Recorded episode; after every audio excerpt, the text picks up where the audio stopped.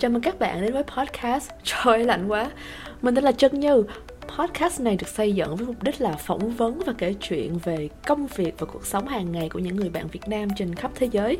Đồng thời đây cũng là nơi để mọi người có thể chia sẻ những trải nghiệm, những bài học cũng như là thành công hay thất bại khi sinh sống ở một nơi xa lạ. Đó cũng là lý do vì sao mình đặt tên cho podcast là trời lạnh quá.